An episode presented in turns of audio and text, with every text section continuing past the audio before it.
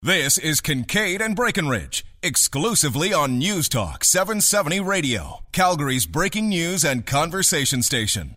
All right, it's Kincaid and Breckenridge on News Talk 770. This is our Highlights podcast. On the program today, we talked about what it means to be a journalist and who should have access to government news conferences. Heather Boyd is a former journalist. The government asked to review all of this, so we talked to her about her findings and her recommendations. We also talked about Canadian content on television and Canadian TV programming in general. Apparently, we got to save our culture by saving Canadian TV production. But do Canadians really care where their entertainment is made, or do they just want to watch a good show? Listen to our program, please, 9:30 to 12:30 on News Talk 770. Hi, welcome back. I'm Roger. That's Rob. Two guys who have never covered a NDP government event. No, I've not been to one yet. Okay, good. I was it's been a long time since I've been to a news conference. Actually, back to my reporter days, but. Yeah, it's interesting. Now, this whole story blew up when I was away. Mm-hmm. I missed all the fun. But Rebel Media, which is this online news and commentary site that Ezra Levant started up, they'd had some run-ins where their people were removed from or turned away from government news conferences. And so they sent a lawyer, or a letter through a lawyer to the government saying, hey, what's going on? You know, people want to come cover this stuff. And it was pretty to the point that the government maintains that anyone associated with the Rebel is not a journalist and is not allowed to access these events. A few days later, the government said, that was not good. So they backed down, and then they said, well, let's review this. Let's try to figure out who constitutes a journalist. How should this whole process work? So they hired one. They went and they asked our next guest to be the person who would assist them in figuring this stuff out. Our guest is Heather Boyd, former Western Canada bureau chief for the Canadian Press, and who's just, finished up this project with the Alberta government. Heather, welcome to the program. Why, thank you, Rob and Roger. Hi. Hi. So, where do we begin here? Well, what were your findings and what are your recommendations? Oh, well, that's straight to the point. Good work. Well, in terms of findings, one of the first things they asked me to do was to advise them on a media policy. And then they gave me a fairly complicated framework where they asked me to look at media practices about accreditation and access all across the country, which turns out never to have been done, even by anybody working on a master's thesis. I was quite surprised to sort of realize that. So I talked to a lot of people over about a month, and it was pretty clear that other provinces don't actually have, like provincial governments don't have a media policy. That's sort of, it's not up to the government to control the media in any way. They have their own internal communications policies, and that's fine. Mm-hmm. So that was the very first recommendation, mostly just to get it out of the way, sort of just treat everybody with respect and let the media sort of do what they need to do and don't get in the way. And the government accepted all 8 of the recommendations, which was kind of gratifying. Other than that, it's kind of a bit of a boring report, frankly. I did my best to make it as lively as one can make the subject of media accreditation, but I think it boiled down to sort of 4 options if you want to get into a legislature as a reporter for a news conference. You can either have what the government here or the province here has had for some time, which is sort of and we're talking temporary accreditation. We're not – see, it gets a bit complicated. We're not talking full-time membership in the press gallery, because that's pretty clear. The people who are in the press gallery govern themselves with certain rules and constitutions, and that's fine. But if you or I wanted to go in because we had a blog, or we were, well, in your case, you're working for radio stations, but you're down in Calgary and you're not up here all the time, what would we do? So it's been the convention here that you just sort of show up at the media, at the security desk in the front, say you're with the news media, and you get in. And that's one option, and it's worked okay for years. But I think as the news media landscape is getting more and more and more fragmented, that puts a real responsibility on the security people to try to figure out who's who. And I'm not so sure, at least I wasn't convinced at the end of this process, that they should have to do it themselves. So then the other options are to have the government do it, and pretty much everybody agreed that that's a non-starter. And then, sorry, I will wrap this up, but the other 2 options are sort of interrelated. You could have the press gallery make all the decisions. You could have the Speaker's office through the Legislative Assembly make all of the decisions, or you could have the 2 of them work together. And that's pretty much what happens in Ottawa, in Parliament Hill. They've been around, their press gallery's been around for 150 years. I talked to a woman at the Tribune de la Presse in Quebec City, and that's what they do.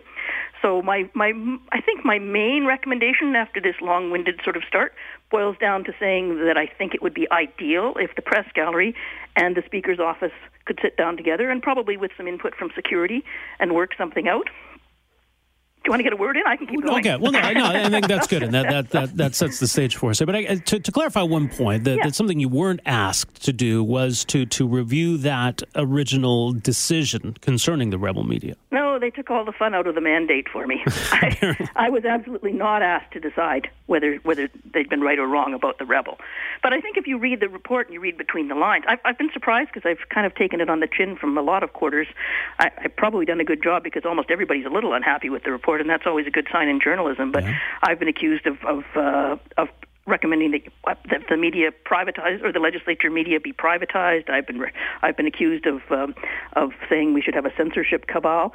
And in fact, what I've done is taken the consensus position, which may be a bit wishy-washy, that's worked all across the country, and said, well, if the press gallery here, the key is that the press gallery in Alberta says it's simply too busy to handle the temporary passes. Other provinces, a lot of them do. They just sort of say, well, we have the rights of being in the press gallery, so we're now going to take the responsibilities of helping with this other issue. Right. And I mean, as far as the press gallery is concerned, we've heard from a few people who say they're not terribly happy to be made the solution to a problem that they didn't create. That's true. Yeah. Although it's also, and I have sympathy with that position. I had sympathy with everybody's position while I wrote this, because that's the problem. Everybody makes a good point.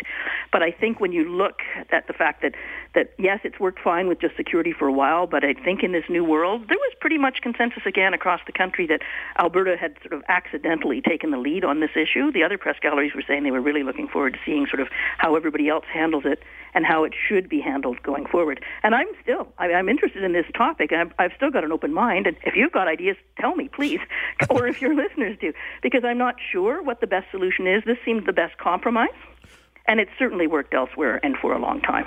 Right. So, I mean, you mentioned security in your, what you refer to as a long-winded setup, which we thought was quite comprehensive. But you mentioned security, right? One would just walk into the legislature, go to the security desk, say I'm with the media, and in you go. Right. And now, I guess that creates a problem in that the desk will just look at these hundreds of people writing for all sorts of blogs coming in and saying, well, I don't know who this person is or what this person is. But that doesn't really accurately describe what the issue was with the Rebel Media. They didn't go in and say, you two from the Rebel are a security threat. You're making this place unsafe. So to what extent is security a primary issue that you had to consider? Well, it's a good question. It is.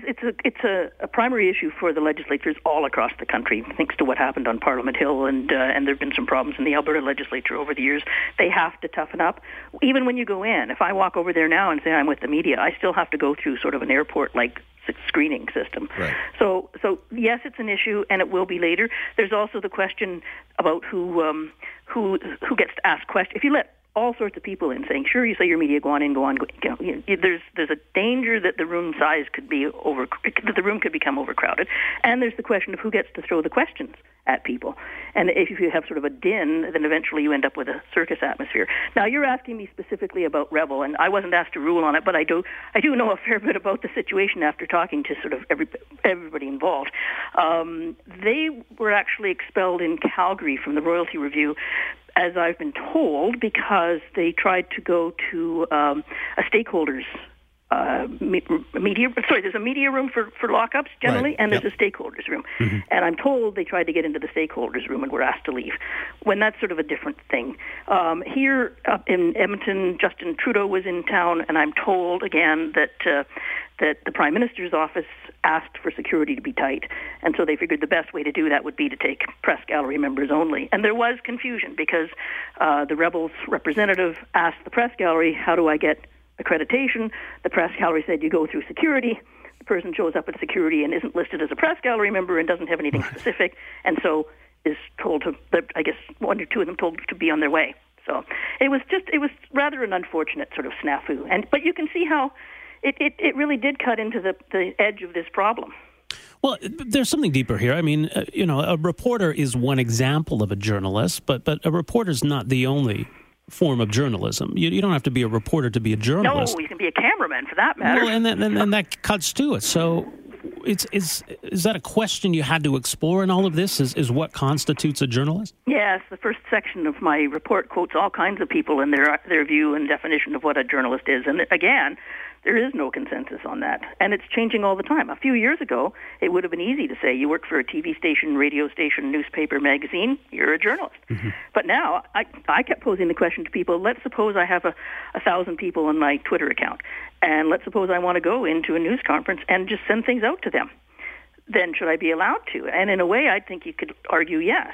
The Parliamentary Press Gallery, and it's very sort of well-thought-out, carefully enforced constitution, says you have to actually make money at journalism. And I'm not sure that that will withstand the test of time later, because if I want to tweet something out for free to a lot, maybe I have 1 million followers. Right. Why can't I do that? So that's why I think, I mean, some people have said this report was a waste of time and money. Some people have said it shouldn't have been tackled. It was just the government's way of defending itself after sort of an embarrassing incident. But other people are sort of saying, especially across the province, especially outside Alberta, that, wow, I mean, there are a lot of these issues that we have to deal with. In Ottawa, at the Parliamentary Gallery, they use a nice combination of sort of old rules and precedent, but they also are, they know that they need to evolve, and they need to be sort of saying, well, what do we do with bloggers, and what do we do with other people coming in? And they have a system where they grant sort of daily passes, and over time they have to prove they need the access, and if they can prove it and they're doing what they call legitimate reporting, then they get to come in. But you can't be a lobbyist and be a member of the Parliamentary Press Gallery. You can't be a militant. And after a while, I mean, how do you define a militant? I don't know. I'm almost surprised I was able to distill all of these thoughts into any kind of framework to get a report out, because there are just so many different viewpoints. What have you been hearing?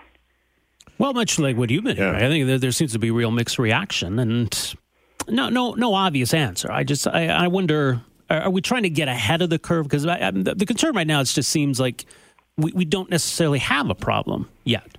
No, and I think that's a valid point. And several people made it to me, including the press gallery here, sort of why mess with a system that's not broken? Mm-hmm.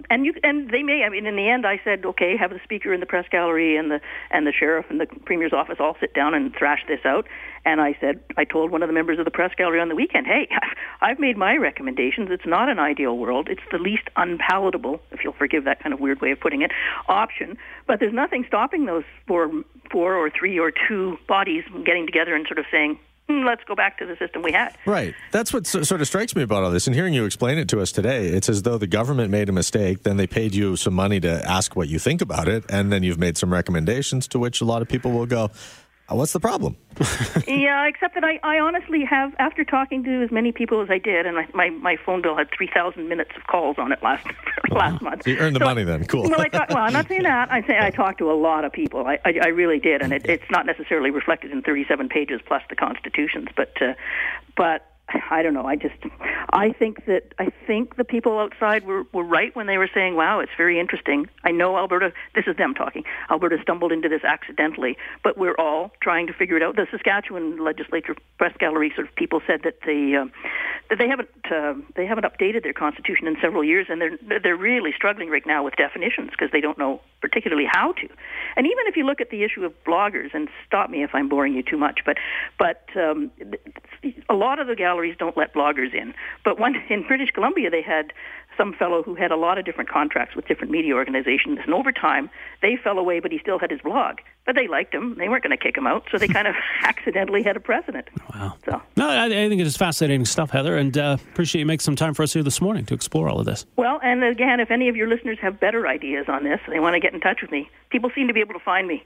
Yeah, well, you know, if they do, they're welcome to call right now. We're going to open the phone lines up and get some thoughts from our audience on what you've just had to say. All right. Well, great. All right. Take care, Heather. Thanks again. Okay. Take care, both of you. Bye. All right. There you go. Heather Boyd, former Western Canada Bureau Chief for the Canadian Press and author of this report, which, again, I mean, it's posted on the government website if anyone's curious to read it. Yeah, you just got the inside track from behind the scenes on what was going on there. Heather Boyd was tasked by the government with this project, basically, to have a look, I guess not specifically at what went wrong in this instance, what the government did to the Rebel Media in kicking them out of the lockup here in Calgary, but just to sort of look at the policy in general and how things should be going forward. She's made her recommendations, and the press gallery, it doesn't seem overly thrilled with them. But now it's up to you, and I think it's interesting. I appreciate her candor and her candidly asking, "Look, if you got better ideas, let me know." No, she was good. Like, I mean, you know, people are kind of dumping on her because we spent money to do this. She didn't work for the government before. She's a former journalist. Yeah. Gets a call from the government, says, "Look, we got a $9,500 contract. We want you to do this for us." It's like, well, okay, sure, I'll do that. I mean. Who wouldn't? Who wouldn't? I don't have a problem with the fact that she did. I mean, that the government felt the need to ask for it. Yeah, it seems like a solution in search of a problem. Yeah, that's the point. Did the government need to ask for it? Let's take a break here and get your thoughts on this. You can text us at 770-770. But, hey, we're good guys. We like to chat. 974-8255. It's Kincaid and Breckenridge on News Talk 770. All right, our telephone number 974-8255. You can text us 770-770. Is this something that's of concern at all to the average Albertan? Right, people get information in a lot of different ways, and I like the point that Heather made about if someone's got a considerable following on Twitter, why shouldn't they be considered effectively a journalist? Like, one of Heather's recommendations is that the government needs to do a lot more live streaming of news conferences. That way, there's not such a need for people to feel like they got to go and show up. Because you can do that right now. If the government's streaming a news conference, anyone can get on Twitter or Facebook and say, the government's announcing $400 million for this new initiative. What a waste of money. And now the minister just said something really stupid. And anyone can do that. And what's wrong with that?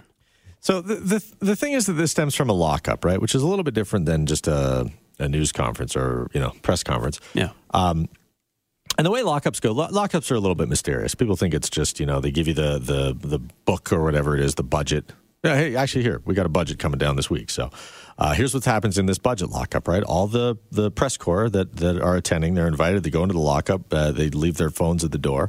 And they lock the door. And you're inside there with the budget. You can read through the book. And then there's all kinds of economists and experts that the government has made available that you can ask questions to get clarity on. There's an embargoed press conference with these people, and so it goes. So you're not just sitting in this reading room bored to tears for 4 hours. This is a place where the journalists get work done so that when we see Trudeau and Morneau and other people whose names Ryan walking down the stairs with their thumbs up, holding the book, saying, this is a great budget, we're going to be so in debt. And then they step up to the microphone, that all those reporters can hit send on their emails and they can publish stuff simultaneously. Yeah, those stories are ready to go. Yeah. So that's how the lockup works. Now, if you're if you've got 1 million followers on Twitter and you want to put yourself in one of these lockups, then absolutely you should be allowed to, because you're going to be reporting on it. Right. So I don't have a problem with this. Mm-hmm. Now, because even if you go back to the security issue, let's say it's an established media outlet, right? If someone is a security risk, it shouldn't be enough just for them to show up at security and say, oh, hey, I'm with the CBC. Well, how do you know that they're with the CBC? How do you know that even if they are with the CBC, they don't represent some kind of threat? So I don't know that simply having the press gallery vet these people is enough to address whatever potential security risk might exist. I can understand the point that this is a challenge for security when you got people showing up and saying, I'm from newsinfo.com and I'm here to cover the news conference. Well, how does the security know who you are or what you're doing there? So I'm not sure what the answer is because you can't do an on-the-spot background check of this person. Right. Yeah, if they come up and say, I work at KY6, we just broke that news about Matt Damon moving to Calgary. Can I get in here and cover this? But they seem like separate questions. Are you with an illegitimate news agency versus are you secretly here to kill somebody? Because, let's say you're an ISIS terrorist and you want to cause some harm. So, yeah, you show up at security and say, I'm with CBC. CBC, let's see. Oh, yeah, CBC, that's on there. They're an approved news agency. So, go ahead. So that's different than accreditation. That's, who are these people? You'd roll up and say, I'm with ISIS News. That's right. Come in there and report, please. So, in speaking with Heather Boyd, though, and not to, I don't want to sound like I'm taking a shot at her. I'm certainly not. But it sounds like an entirely unnecessary exercise then. If the government didn't want her opinion on how they responded to the situation on barring one person from the lockup and then going into the lockup to get her colleague and kick her out, which is what they did. If the government didn't want her to comment on that, then they missed out on half of the value of this entire exercise. Because to hear from somebody who was a bureau chief for Western Canada, Canadian Press, say, let me explain to you the gravity of the mistake that you made. Then that's the lesson that the government had to learn. Mm-hmm. But the entire exercise was completely unnecessary, because if all they wanted to do was get her opinion for $10,000, they could have saved us all a lot of money and just said, can someone Google what they do in other places? Because they were basically... Well, that's what she did. Yeah, they were asking Heather for her industry expertise, right? They could have got this from her over a cup of coffee. Seriously, Rachel Notley or Cheryl Oates, anybody in the government or in the offices could have sat down with the journalist and gone, what do they do in Ottawa? And they would have got that information for free. And so oftentimes governments will strike a committee when they could just look around the room. And that's what they did here. They hired an expert. They gave her, a couple of months to basically get this thing done. Cost Albertans $10,000. And I think we got a good report out of it. Heather Boyd put her best into it. And she put her back into it. She gave us some great recommendations, no doubt. But the whole exercise was unnecessary. They could have just said, you know what, from now on, we won't decide who covers our press conferences. And that's when the press gallery, the press corps, would have stepped up and said, we need to regulate this somehow. Well, it's interesting because she says the government has accepted her recommendations, but it's not entirely clear what they're going to do, because she offers a couple of different solutions, suggesting that the legislature press gallery could be the ones in charge of issuing that day-to-day accreditation. They say they don't really have the resources to deal with that. So she says, well, maybe we could set something up. Maybe you'd have some staff that are funded by the speaker's office, and they could do this on behalf of the press gallery. So what's the solution going to be here? And do we need to spend now even more money to deal with something that, again, does not seem to be a problem in the first place? All right, we're going to pause now for the news to 10:30. When we come back, we're going to open up the phone lines, just an open phone segment, because we get so many requests for them, you see, people who want us to do more open line segments on this program. And so we're giving it to you. 974-8255. There's certainly a lot going on. We've got our own budget coming up next month, I believe, Rob, and then we've got this federal budget that will come down tomorrow. Yeah, where we will find out that the more deficit, the better. Well, apparently. We've got a by-election happening in Calgary tomorrow as well. Mm-hmm. Stakes are high, I think, in Calgary Greenway, so we can talk a bit more about that. And certainly, I mean, we're getting a lot of text on this issue of, who and what is a journalist and who gets to decide that. So we can continue that conversation. We'll read some of these texts, but if you want to vocalize your texts, you can call us up, 974-8255. And rather than us read our text, you can read your own text. All right. We'll be back after the news to 10:30. It's Kincaid and Breckenridge on News Talk 770. Hey, welcome back. Because we're in that uncertain precipitation zone, a clear broth is the soup of the day today. Yeah. Clear broth. And this is what happens when we do the weather, okay? Not a meteorologist in the room, but we do have fun with it. You're listening to Kincaid and Breckenridge Show. I'm Roger. That's Rob. We're going to focus our conversation for the next half hour on television in Canada. And here's a question. This is the question I pose to put you in the frame of mind for what we're about to talk about. When's the last time you sat down on the couch and you grabbed the clicker, or if you're a dude, the remote, and you said... I shouldn't say that. I shouldn't say it like that. A clicker or a remote, or if you're my mom, the clicker. And you turned on the TV and you thought to yourself, I'm going to watch a television program that is Canadian, and I'm only going to watch it because it is Canadian. Well, I would hazard a guess on that. But has that ever been the case? I don't know. I mean, do people appreciate Canadian stories? If you're going to watch the news, right? Remember, I think we still have the Spokane affiliate. If you had the choice between watching Global or CTV Calgary 6 o'clock news, or watching the KHQ. Oh yeah, Randy Shaw every time. Spokane Gord. Hey, no flies on Gord Gillies. Really, Gord? I know you're listening. Love you, but Randy Shaw, come on. Right. I mean, people. Do one Canadian television. That's why, Lisa LaFlamme and CTV News, it's one of the top-rated shows in the country each and every week. But beyond that, if you look at the ratings in Canada, there's a lot of American shows. Is it because we don't want to watch Canadian drama, Canadian comedies? Is it because the networks aren't giving us Canadian content that we want to watch? I hate to let the cat out of the bag so early in a segment, but it's because American television is better. And the reason it's better is because it's a different model and they've got way, way, way more failures than Canadian programs do. In Canada, you just green light a show because, A, you can get grant money, B, you got to create some Canadian content. Like, there's so many reasons to put a TV show on television in Canada that have nothing to do with how good it is. And next year, you'll go through the cycle again. So you can just go ahead and cancel the crappy ones or cancel the good ones, as the case may be. But in the States, you take a lot more, you throw a lot more darts at that board and you hit more bullseyes that way. Right. So do we need to distinguish between Canadian news, sports, reality, and focus just on drama and comedy? Because there are Canadian television products, Canadian television shows that do well. But I think when people talk about Canadian television, they zero in on comedy and drama because supposedly that's where the culture is going to be saved or advanced somehow. That's why we're having this conversation, by the way, is because we've been trying to figure out how to save cable or how to make cable television better for Canadians, and we've had conversations at the government level about what we can do to preserve Canadian culture and save Canadian TV. And I think it's a bunch of bogus. But let's bring Greg David into this conversation. He's a television critic partner at TVA.com. That's TV-EH.com. Greg, we've had you on before, and it's our pleasure to have you back. How are you? Well, I'm great, and I'm so glad that you finally unmuted my microphone because I can't wait to talk about this. Well, we're glad to have you. Well, what got us the jumping-off point was this piece from the weekend, John Doyle in the Globe and Mail, arguing that Canadian TV is a place of squalor and neglect. So with that as a starting point, Greg, how do you assess the landscape? Okay.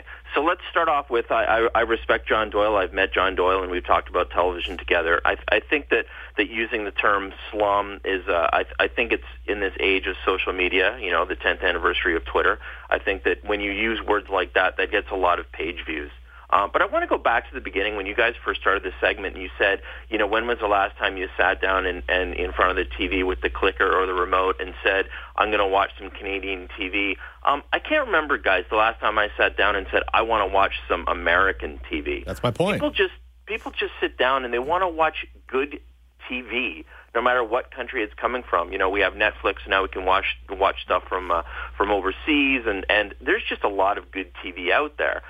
So, you know, I just kind of want to get that out of the way first before we kind of delve more into the whole business of it. And you'd also talked about the U.S. and it's really hard to compare the two countries because it's mostly unfair because of the number, you know, the population difference, the amount of money that's being poured into television down in the States. We definitely can't compete, and I think the interesting thing for me and the thing that I always tell people is that Canada continues to make great TV. Yes, there are failures out there, definitely. I'm not gonna talk about rainbows and unicorns and say that everything's fantastic, but we make some pretty good to great television here in this country despite the handcuffing that there is by the lack of money in this country and the fact that they need to go to the, you know, to government, local and federal to get grants to make television.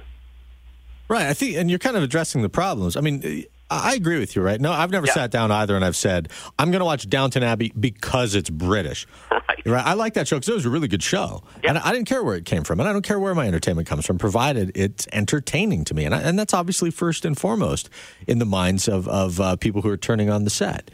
But so that's why I don't understand why we hear these people stand up before government committees and go, Canadians value Canadian-produced television shows. We clearly don't. We just want to watch stuff that's entertaining.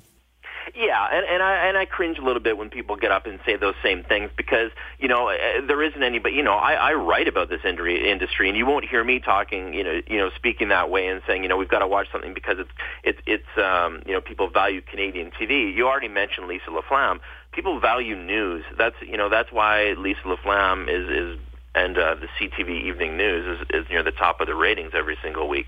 I think the other thing is, and the big challenge here in this country is because we have such a limited budget when it comes to making television shows, that we can't make those gambles, like you said, in the States, where they can make all kinds of shows and just kind of throw them at a bullseye and hope that something sticks. There isn't the money here in Canada to make those gambles. So the networks have to be really careful with what they put their money into. We know that cop dramas do well here in Canada, so, and that's why you see so many cop dramas being made in this country. People like them. a show like Murdoch Mysteries does so well in this country because we like historical dramas. We like to tune in and check that kind of stuff out. So Canadian networks can't make the gambles that they can in the States because there isn't the money to make those gambles. So they only have enough money to make two or three at the most new programs every year, while putting money into the stuff that's coming back several years along the line. Is there a stigma, though, around Canadian television that people take that to mean something, and that maybe people aren't giving shows a fair shake because they think, oh, that's a Canadian show? Oh, sure, absolutely. That's been an argument for decades, and I think the only I remember back when Corner Gas debuted, and people would say, "Hey, this is a really funny show for a Canadian show." But I think that a little bit of that was shed when Corner Gas came out. But I always think it's a bit of the complex that we have living in this country, that we have, isn't it? That we're always comparing ourselves to other countries. So I think that we kind of have it ingrained in us that maybe we'd like to think that we're good enough, but maybe we're not. But I think that, I already mentioned a show like Murdoch Mysteries. There's a program called, on CBC called X Company, and I would put that up against Band of Brothers any day because it's a Canadian story about our role in the Second World War. I would take a show like 19-2, a gritty cop drama there that airs on Bravo. I would put that up against anything on HBO down in the U.S. The storytelling's there, the characters are there, and the writing is there. And I love those shows just as much as I love the American ones. But I think that there may not be there certainly isn't a level playing field when it comes to the money being put behind these shows. But there's certainly, I think, a level playing field when it comes to the writing and when it comes to the casting and the performances that we're getting out of the talent here in this country. Yeah, I would argue that per capita we have just as quality talent, if not higher quality talent, that they're putting up in the U.S. But we don't have 23-person writing rooms. No, we don't. I mean, you look at a show like 19-2, that's two guys. You look at a show like X Company, and there's six. You look at a show like Murdoch Mysteries, undoubtedly, the highest-rated scripted show in Canada right now, and they've got, I think, eight. You look at a show like, Supergirl down in the States, and they've got 15 to 20. So, yeah, not a level playing field at all when it comes to that.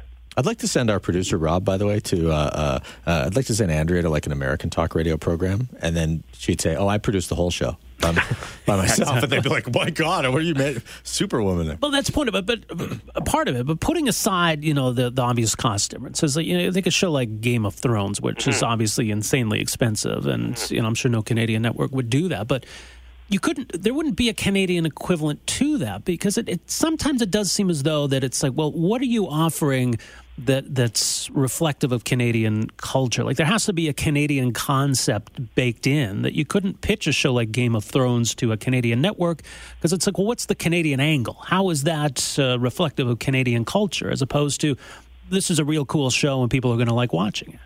Yeah, and I agree to a certain extent with that, although we are kind of getting away from that, from the whole thing where it's Canadian content that's being shown on screen. Vikings is a Canadian co-production between this country and Ireland, so that could be, some people say that that's, our version of Game of Thrones, although, certainly not, when it comes to dragons and things like that. The shows like there's an upcoming supernatural drama called Winona Earp that's coming up, that's going to be broadcast here in Canada on CHCH, and that's a CanCon show, but it doesn't have anything to do with Canadian culture, because it's based on a comic book. Where we're getting the CanCon is the cast, the writers, the showrunner, the directors, and the people that work in the crew, and the people that work in the writers' room. So things, when it comes to CanCon, it isn't necessarily just that the stories are Canadian, but it's also the people behind the scenes are Canadian as well. Right, but the fact that the stories are Canadian, that definitely plays into it. I mean, anybody who gets all the way through the credit reel on a Canadian show sees the amount of grants or which governments, which organizations have put cash into this. And it seems to me that if you're a network and you're looking to fulfill to fill out your content quota, and you step up and you say, look, I got two ideas for a show. One is about four nerds. They all live in an apartment. They all go to the University of Toronto. Some of them are professors. Some of them are postgraduate students. There's this hot babe who lives next door. They're all into comic books and playing Dungeons and Dragons together. But then the other one's about, like, two Innu brothers who hunt narwhal. Like, I've just described Canadian Big Bang Theory to you, which is the most popular sitcom in this country. But the latter's the one that would get produced because it's a more Canadian story. Yeah, and again, it kind of harkens back to the fact that we have the U.S. right next to us. I mean, people, they are going to go for those stories, over a Canadian story, absolutely. But I think, part of it is you know, educating and telling people to check these shows out. You know, there's a lot of Canadian history that's being shown, you know, programming-wise here in this country. There's one coming up called Frontier that's all about the fur traders. Now, see, you couldn't get any more quintessentially Canadian than a drama series about fur traders. But on the other hand, I mean, it is showing an important part of Canadian history that goes beyond the textbooks and admittedly the stuff that I failed to learn when I was in grade 9 and grade 10 history class. I like that. Well, and that's the thing, and it's possible that if a show like that is well done, you know, people will be drawn to it. But it gets back to the point you made earlier, Greg, where there's a lot of inherent risk in that, and you know, it's a lot easier to just rely on something established, or you know, to just keep using that American TV pipeline and say, well, you know, it's a lot safer to run Big Bang Theory than it is to take a risk on something like that.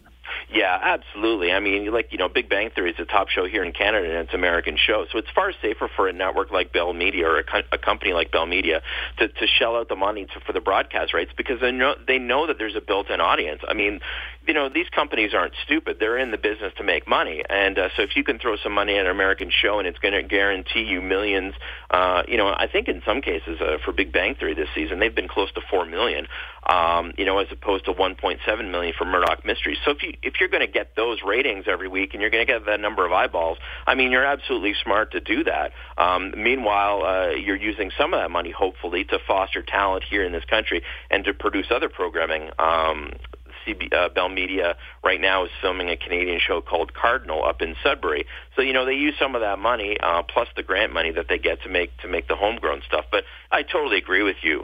You know, it's easier to take this money and buy the American stuff. But what I'd like to see, and I think that it is changing, is that more money is being put into Canadian-made stuff, and that they're starting to push the boundaries and not necessarily make them all about, you know, a couple of guys, you know, hunting narwhal, that we can kind of explore some more interesting stories. Like, hey, that would be pretty cool, though. Well, yeah, like narwhals are a pretty splendid beast when you see one, though. You know what? Yeah. I think that needs to be a reality show. You need to pitch that. Okay, I'm on it. You think you should? All right, Greg, we'll leave it there. More at TVA.com. That's TV-EH.com. Thanks for joining us. We appreciate this. Thank you. I appreciate the chance to talk about this. All right, take care. Greg David, he's a television critic partner at TVA.com, which, as the name implies, focuses on the Canadian TV industry. Let's take a break right here. We'll come right back with more thoughts on this matter. It's Kincaid and Breckenridge, News Talk 770.